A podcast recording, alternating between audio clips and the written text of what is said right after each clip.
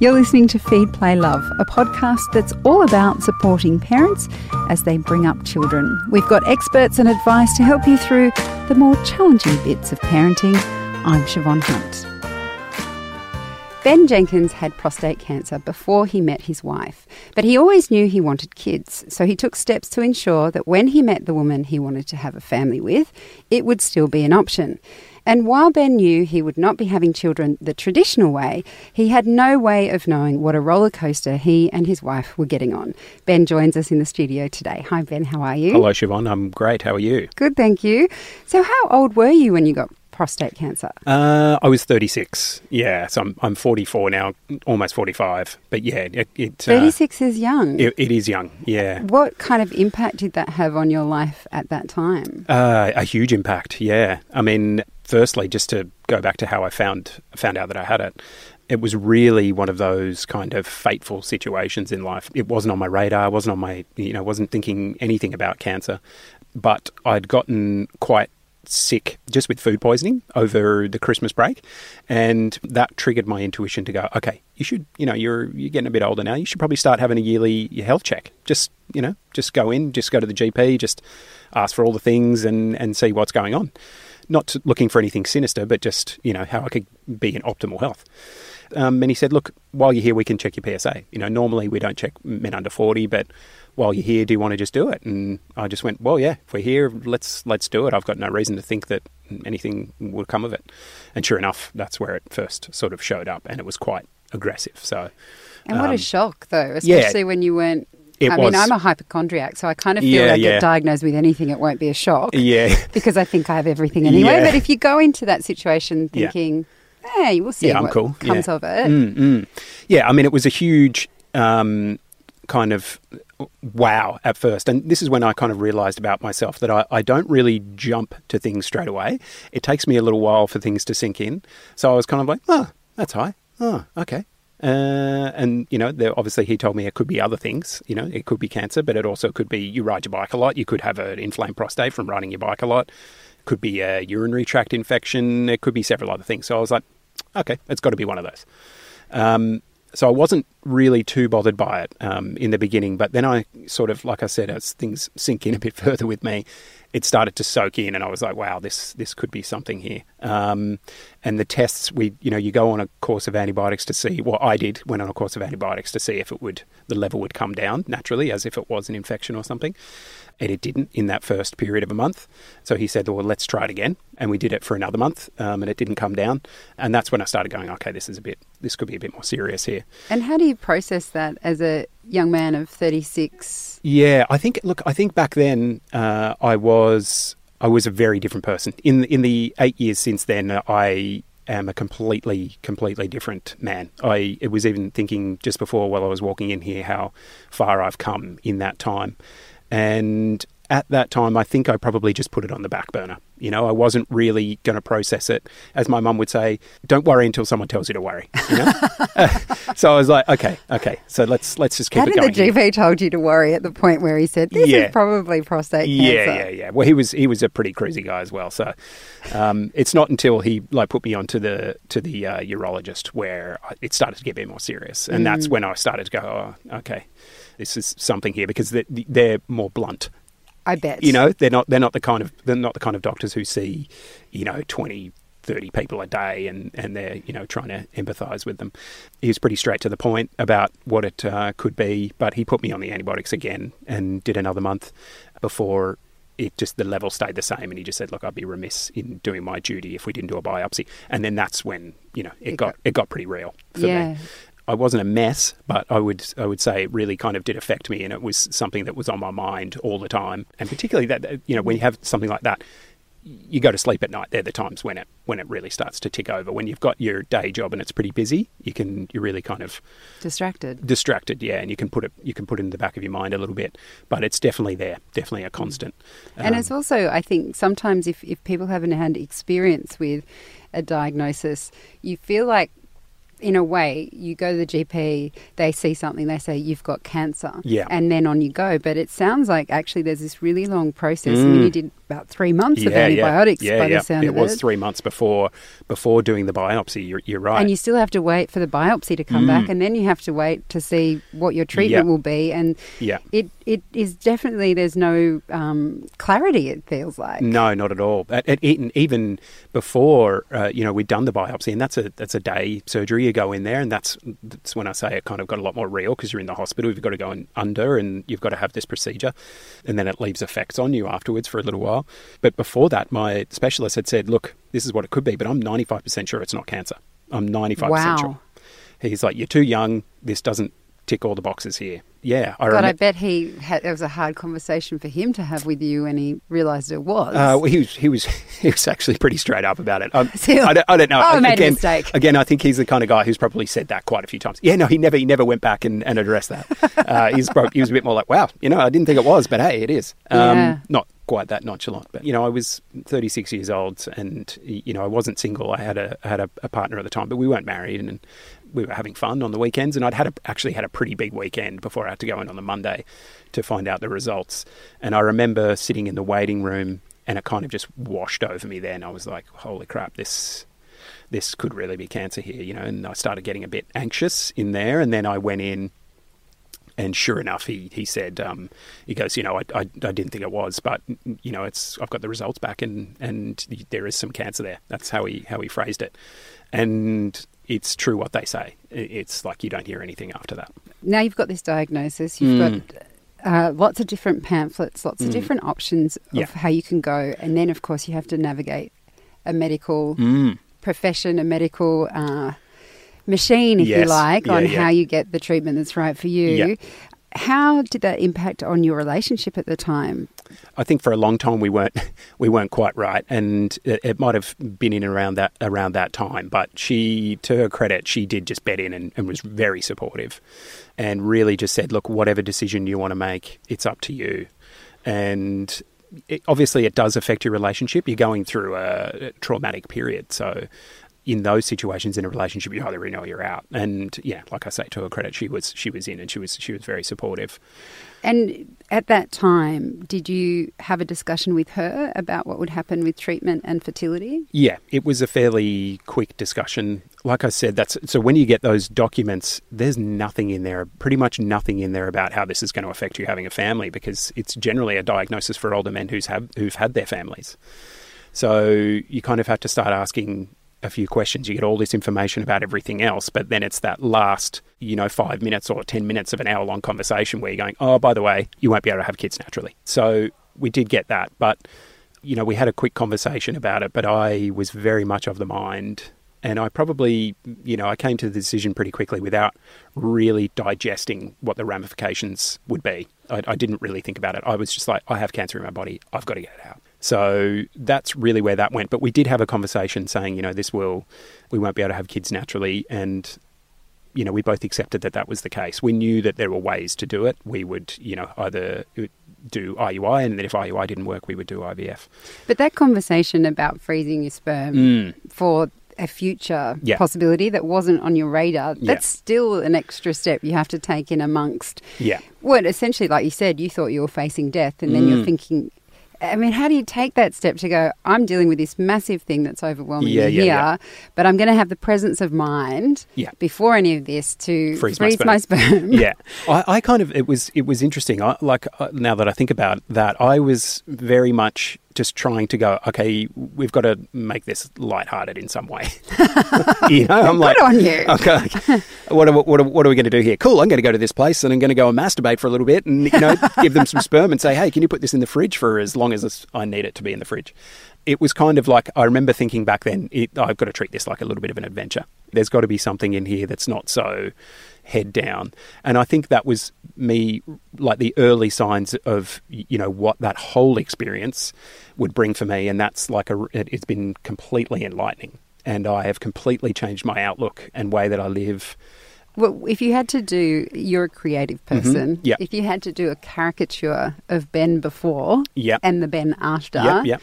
Can you describe the Ben before for me, like he's a character in a Yeah. movie, and Yeah, then the yeah, Ben after? Yeah, I think the Ben before cancer was very much. If you make it like a like a high school movie, Yes. I was very much the, the kind of guy who just went along with the crowd. There's the cool people. I'll just do what they're doing. It's not really what I want to do, but I, I want to be one of the cool people, you know? Mm-hmm. Sort of from the 20s onwards, I was like, you know, let's go party. And I was partying with people and going out all the time. I'm like, actually, when I look back, I'm like, I didn't really enjoy that. But I didn't know if everyone else was in, not enjoying it as well. I was just going along with them. But They look like they were having I think fun. everyone was having a great time, and you know, I was just deep down, it probably wasn't for me. As well, I was a very kind of negative person. I was kind of had that mentality that was, you know, expect the worst, hope for the best kind of mentality, and it was like having prostate cancer. I remember like sitting because I had a, a radical prostate prostatectomy, so I don't know what that it's is. a complete removal of the prostate. Right. Um, so, you know, there's different ways of treating prostate cancer. So, you can have your prostate removed completely, which would take the cancer out completely as long as it's not too close to the edge and it hasn't spread out. yes. Or you can put radioactive rods in there. And even, you know, in the time since I've had treatment, there's other ways of treating it. But I saw three different doctors, the one that I went to initially, and then got two more opinions to find out a well rounded set of opinions as to what I should do. And they all said the best chance of this cancer never returning is if you have your prostate removed just because of your age Yes. at 36 because you've got such a long period of life. This will be the best chance of, of doing that. So, the, just to go back on it, the the before Ben was a very kind of you know expect the worst, hope for the best kind of guy. Moving forward, after I'd had the surgery, it was after I'd had the surgery, I was sitting in the hospital, and you know, of course, when you've had a surgery like that and you're you're on a lot of you know not morphine but fentanyl and things like that, you're like sitting there in the middle of the night going, "Wow, what's the, where am I? What's happening here?" kind of thing. And I was starting to get a lot of kind of like bolts from the blue of like, you know, you've got to make this mean something. You can't just let this define you, having cancer, and sit there and be in the doldrums going, oh, okay, now I can't have kids, you know, naturally. It's could affect your sex life, all of this stuff. And I was like, I want to make sure that I, when I get out of here and I go over this situation and I'm back to, to normal health, that I will use my story to help other people in some way, shape, or form. So I really started to to flip the switch. And then I also knew a psychologist at the time who was very much into Buddhism and, and meditation. And I, when I was younger, had read like got a lot of books on meditation like the tibetan book of the living and dying but never actually read them. No, they look good on your shelf. they do but i was like 13 at the time. I Oh, remember my dad like gave me this this amount of money and said you know this is for your birthday and i was like oh great i want to buy all these books and, and bought all those but didn't really get through them all. But i'd had that sense that that i wanted to get into that and that was going to get me somewhere. So i went to this psychologist and then we sat down and talked and he said look I understand why you came and saw, uh, saw me, Ben, but I'm struggling to see how you need me. You seem to be on a pretty good track here. So that was kind of me thinking, okay, well, I am. This is the, the right path. But I said, look, I know you're really into meditation and Buddhism, and um, that's really what I came to. And he said, well, that I can help you with.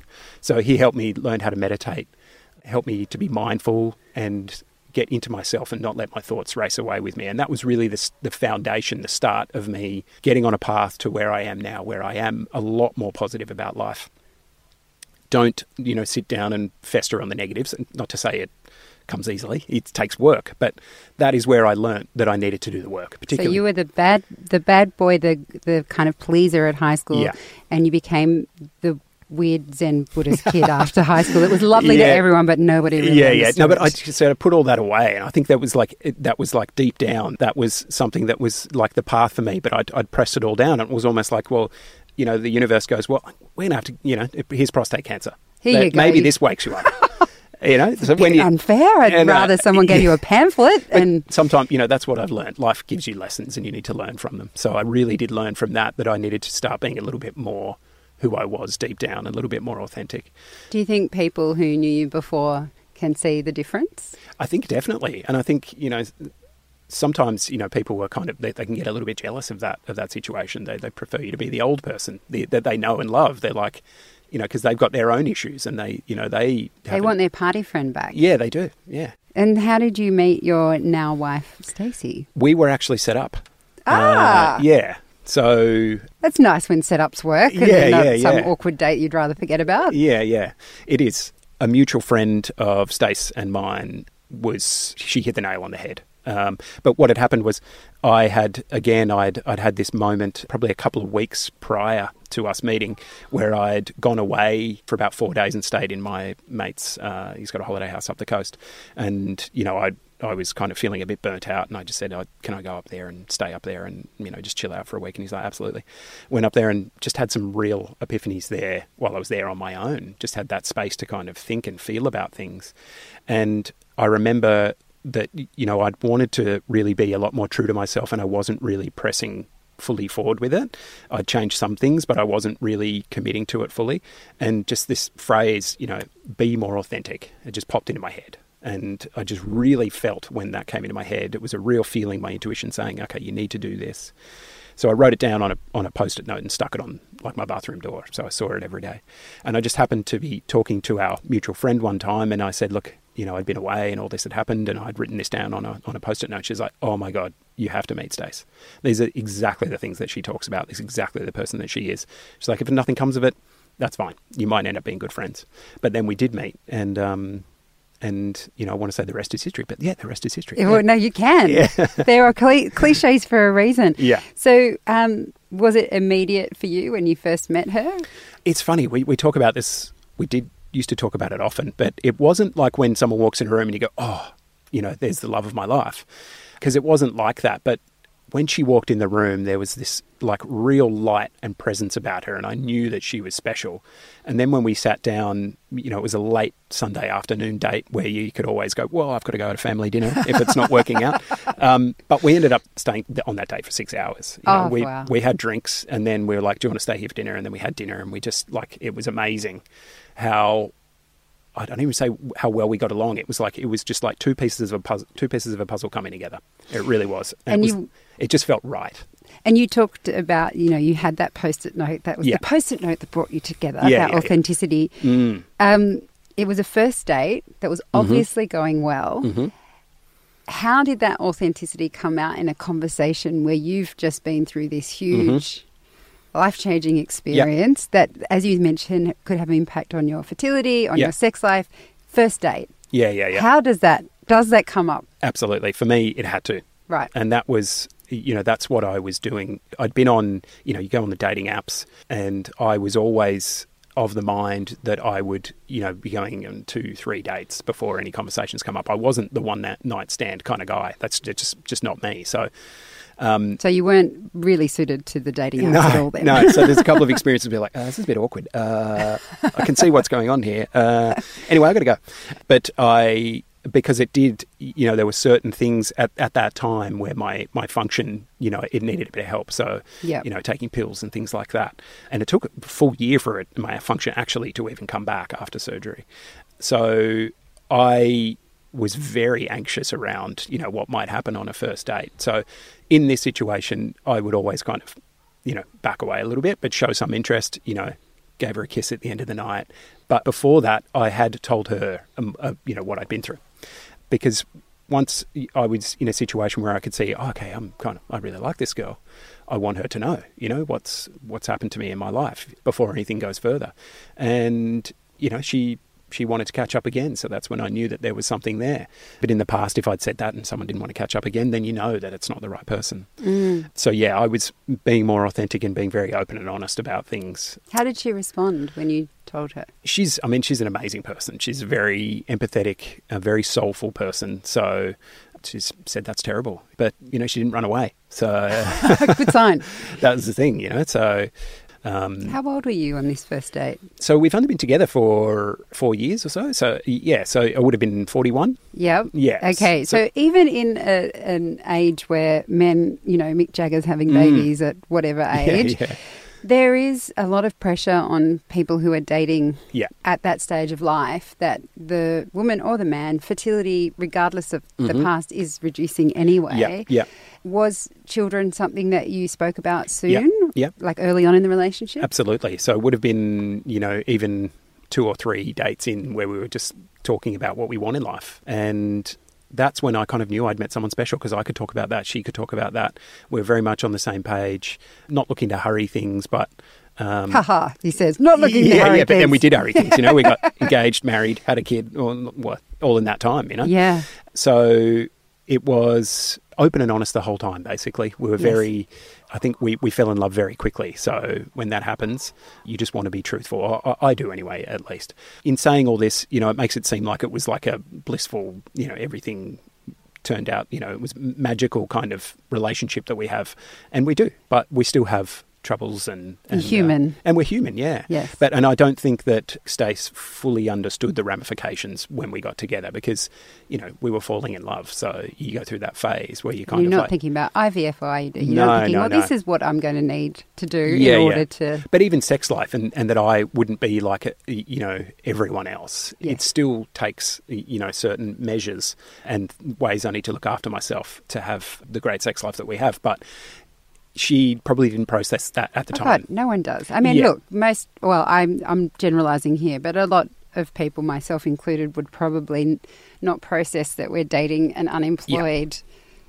Um, someone with no future. Yeah, yeah, You fall yeah. in love, you don't even think Yeah, about yeah, it. yeah. And then it comes Mm. out. And then it all happens. And Yeah. you're like, oh, I didn't think this falling in love thing through. yeah, yeah. Um, so the conversation starts. Um, we might f- fast forward a bit because Yep. it's this big story. Mm, mm. Um, but basically, you knew you wanted children. Yeah.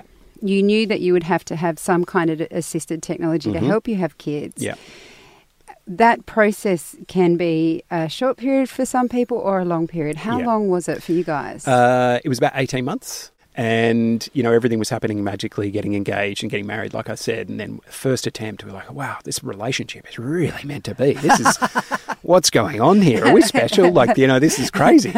Um, and it really, like, we did have a, like, I remember we had a great time when we were in the room and we were doing the um, insemination. We were all laughing and joking. And, and that's just the way our, our doctor, you know, loved it. I'd been to see my kinesiologist and she helped me reconnect energetically with my sperm. And, you know, she said, if you go in there, see if you can hold the tube. You know? oh, you were in a video saying that, that you wanted to hold the tube Yeah. before you went in. So I held the tube and she was super cool with that. And, you know, she was not just super cool, she's like, oh, I'm right into this. This is great. and then, so I did that and did the, you know, held it before she did the insemination. And then you have that little period of waiting. And that's, that's the thing that having to do things artificially that makes it a lot trickier than doing things naturally is that you are aware of every step of the process. You don't just go, oh, we'll just have sex a couple of times or once a month or whatever. And, you know, we'll see what happens. Because in doing that, um, you know, you can probably just keep going and going and not think about it for a couple of months. When you're doing artificial insemination, you're thinking about every step of the way. Okay, here's your two week wait, uh, and then you find out if you're pregnant or not. On that one, first go, bang, pregnant. And you know that was that was amazing. As we went along, we were like nervously excited, going to the appointments and going to all the checkups and, and tests. And then we went to our sort of, uh, which I think it was probably seven weeks. We went to that checkup, uh, and that's where you're hoping to hear the heartbeat around that time. And the person who was doing the test said, "Look, sorry, there's no heartbeat there," and we were just shattered. So we were quickly moved into coping with a miscarriage, and um, you know that took some some time and and some energy to kind of to get through that period. So I remember Stacey was yeah she was quite heartbroken um, from that, and it was a really kind of tough time. So then you've got to kind of communicate with each other about you know when you're going to get back on the horse, so to speak, and and keep going. But it's really important that you do keep talking during that period to figure out what, what you want to do and make sure that your partner's okay and make sure that you're okay. So then we waited probably another three or four months, and that's when we actually we went off and got married. In that time, we went to New York and eloped in New York ah, and did all that. fabulous. Yeah, yeah, it was pretty amazing. And then came back, and after we'd settled down for a bit, after a couple of months, we decided to have another go. But we had read that the hospital in Randwick um, had a pretty good assisted program. So that was through the public system. And we ended up going with them and we actually had a few attempts. And it was on that last one. So it had it was the fourth attempt if we put them all together that we actually got pregnant. But then after you've had a miscarriage going through there, you're like, oh man, every week is like, oh, here comes another test. Oh, what's going to happen? But sure enough, everyone went swimmingly. And uh, no pun intended. no pun intended. and um, yeah, every check was was was great. And so you, Stacey, and yourself really. It, feels like you had quite an unusual relationship from the start in the Yeah. sense of how you had to learn to communicate with Yeah. each other. I mean, Yeah. obviously, you're both naturally quite open and Mm, honest. Very much so. Yeah. So that was a help. But human beings aren't meant to fit exactly together, No. and we rub up against each other all the time. Yeah, yeah. Do you think that that process of, um, I mean, which started with you getting prostate cancer, Mm. ultimately has led you into a relationship where you are just just naturally working on it, naturally understand that you have to talk about things Yeah. that you have to because there aren't many people who would be dating today, Mm. even though they want kids, would feel comfortable bringing it up Yes. on the first date. Yeah, yeah, yeah, yeah. Well, I think you know, you know, you don't really want to scare the other person off in that. Well, whoa, kids, whoa, whoa, we, Hold haven't, even, we haven't even slept together yet. Yeah, I don't Um, even know what you like to eat. yeah. are your first course, then we'll talk Yeah. about kids. I think it was just fate for us. Two people who were of the same mindset and open and honest came together. And I, like I said before, I was very open and honest with any girl who I'd gone on to a certain number of dates or gone down a certain path with about what it meant and this me having that surgery and having prostate cancer. But yeah, it, it was it, it just seemed to be that you know that we were just right for each other because she was you know in a situation where she'd come out of a long-term relationship was looking to start a family but had known since she was a girl that she wanted to be a mum. And you know talking about it straight off the bat well probably me initiating the conversation it was probably like oh thank god. So she could talk about it and her dreams at the same time as well So you've had two big life experiences with cancer and then assisted technology, and of Mm-hmm. Yeah. course you've got the emotional experience of going through IVF, etc. Mm-hmm. Um, Stacey would have had not just the emotional but also the physical experience of the hormones and the um, pregnancies, Yes. all of that stuff.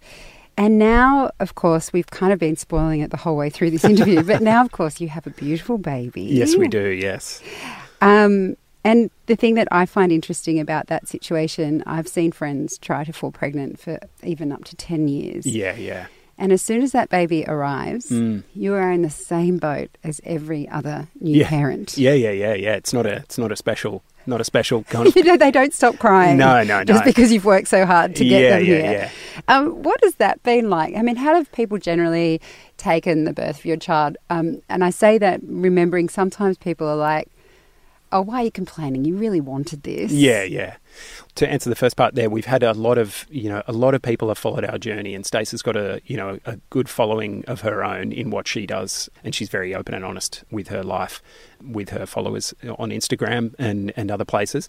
And everyone has been just very supportive and super excited. I mean, she went off Instagram for like for a month and a half or 2 months leading into the birth and they were all just like direct messaging her like she deleted the apps over Christmas, so she didn't want to go on there. She just wanted to have her mind, you know, on, on the ball. And when she opened it up, there's just all these DMs going, "What's happening? What's happening? When have you had a kid? I'm, I just want to let you know, I'm really, really excited to find out." So they were all super excited. Um, Well, you should tell us now what she, who she is on Instagram if people want to. Oh yeah, so yeah, so Stacey June is my wife. So she she was one of two of the Thinker Girls, and she now has moved into her own kind of arena, and she has her own podcast, the Stacey June Show, and she's really and has always been into the into the wellness side of things. Does that help, do you think, in terms of being the parent of a newborn who is very unpredictable, doesn't Yeah. follow any rules? No, I, I don't. I, I don't think it is. I think you know, Stacey's very. Uh, she's she's probably a lot calmer than I am at times when it comes to to uh, to Bryn, uh, our little boy's name. Uh, he, you know, he kind of we'd we'd had so much kind of emphasis as well on leading up to our birth because Stace was really keen, and then I, I got on board. She really wanted to do a home birth and do things as naturally as possible. So there was a lot of focus on that because when you do that, everything has to go right all the way up to it. And we kind of Was never. there pressure for you not to do that given your ages? And well, I don't even know how old Stacey is. But Mm. She's she's a bit younger than me, so she's thirty six. Okay, so a bit younger, a bit younger. Yeah, yeah, I like uh, oh, yes, um, but yes, yeah. but given the so you're considered a geriatric mother at Yes. 35. Yeah, yeah, so yeah. Um, was there pressure on you because of the experience you'd been through not to have a home birth? Uh, never. Oh, that's really. good to know. Um, the midwives that we went through at uh, Randwick Hospital, like uh, when we first went there, so we'd had other friends who'd gone and, and said you should try out the midwives. We did speak to an obstetrician first off, and you know checked everything out. But we went into this one meeting, and and they were all wearing these badges that said "Ask me about home birth." wow. and Stace was really keen on that. And then you know, we were like, of course, that's that's what we wanted to do. That was our, our question. And then when she did a little bit more research, there's only like five sort of places that do that in Australia, and we just happened to live down the road from one. So we thought it was kind of a very fateful thing that that had happened. And so they're all obviously very encouraging of it. Yes. Um, and never never did question it. You know, we just had to make sure that at every checkup we were in the right right place. You know that she didn't have you know diabetes or or anything like that. All the tests came through positive, and that the baby was sitting in the right position. And so yeah, they were super on board with it the whole way through. And getting what was the birth like? the birth was no hesitation saying it was magical. It really was for me. It was it was when you do things and like obviously I haven't we haven't had a baby in a hospital, so I don't know what that's like. But from reading about things, it's a lot more of a relaxed environment. That's what the midwives will say. We want to help you remove a lot of fear from things. We want you to be as comfortable as possible at home because you're in your own home. You're naturally going to be a little bit more comfortable. There's no fear of cesareans or things like that. Obviously, you've got to fear that you know something might go, might not go quite right. But we'd kind of eliminated that. And I think when we were when we were going through labour, I was very much and even the day before, I was very much in a total state of surrender. I was saying that to someone, and I was saying, look, I, I feel super, super surrendered to whatever the outcome is here. And I think Stace was in a was in a similar place. So I was very calm the whole process. And I don't want to like I'm not trying to toot my own horn. It was just felt like it was right, and it felt like we were being guided and led there. And even when we were, because we have a, you know, during a home birth, you have your, your your blow up birthing pool. Yes. We took the kitchen table out and put the birthing pool in the kitchen.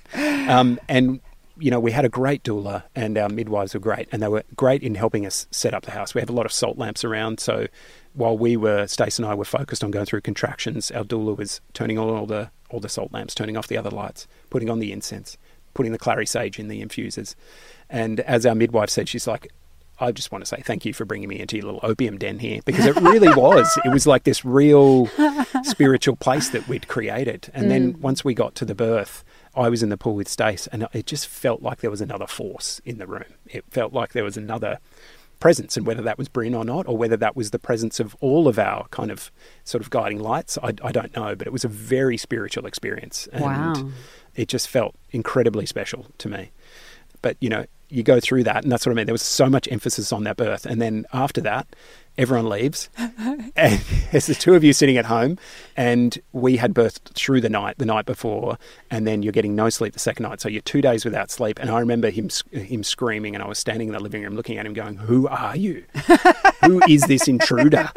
You know, because you know, Why won't you stop screaming? It's not like you know. Some people go, "Oh, I just bonded to him straight away." I looked in his eyes, and it was just pure love, and I understand that because I did look at him and I, I did feel incredible love for him. But that night, you're still not fully connected to this to this creature, and you're like, wow. My kids are five and seven. I still look at them sometimes and go, Who are you? Where did you come from? yeah, yeah, yeah. Are you my child? Yeah, yeah, yeah. So you still go through those hurdles. I mean, it's like it was, it was that was really tough. The next day, I remember waking up thinking, "Oh God, I'm so in love with this kid. That's that's incredible." But then it's just a roller coaster. You know, the the lack of sleep. The you know, some nights you get none. Sometimes you get half an hour. You get one. You get three hours. And there's times where you you know you, you can go on a full roller coaster of emotions overnight.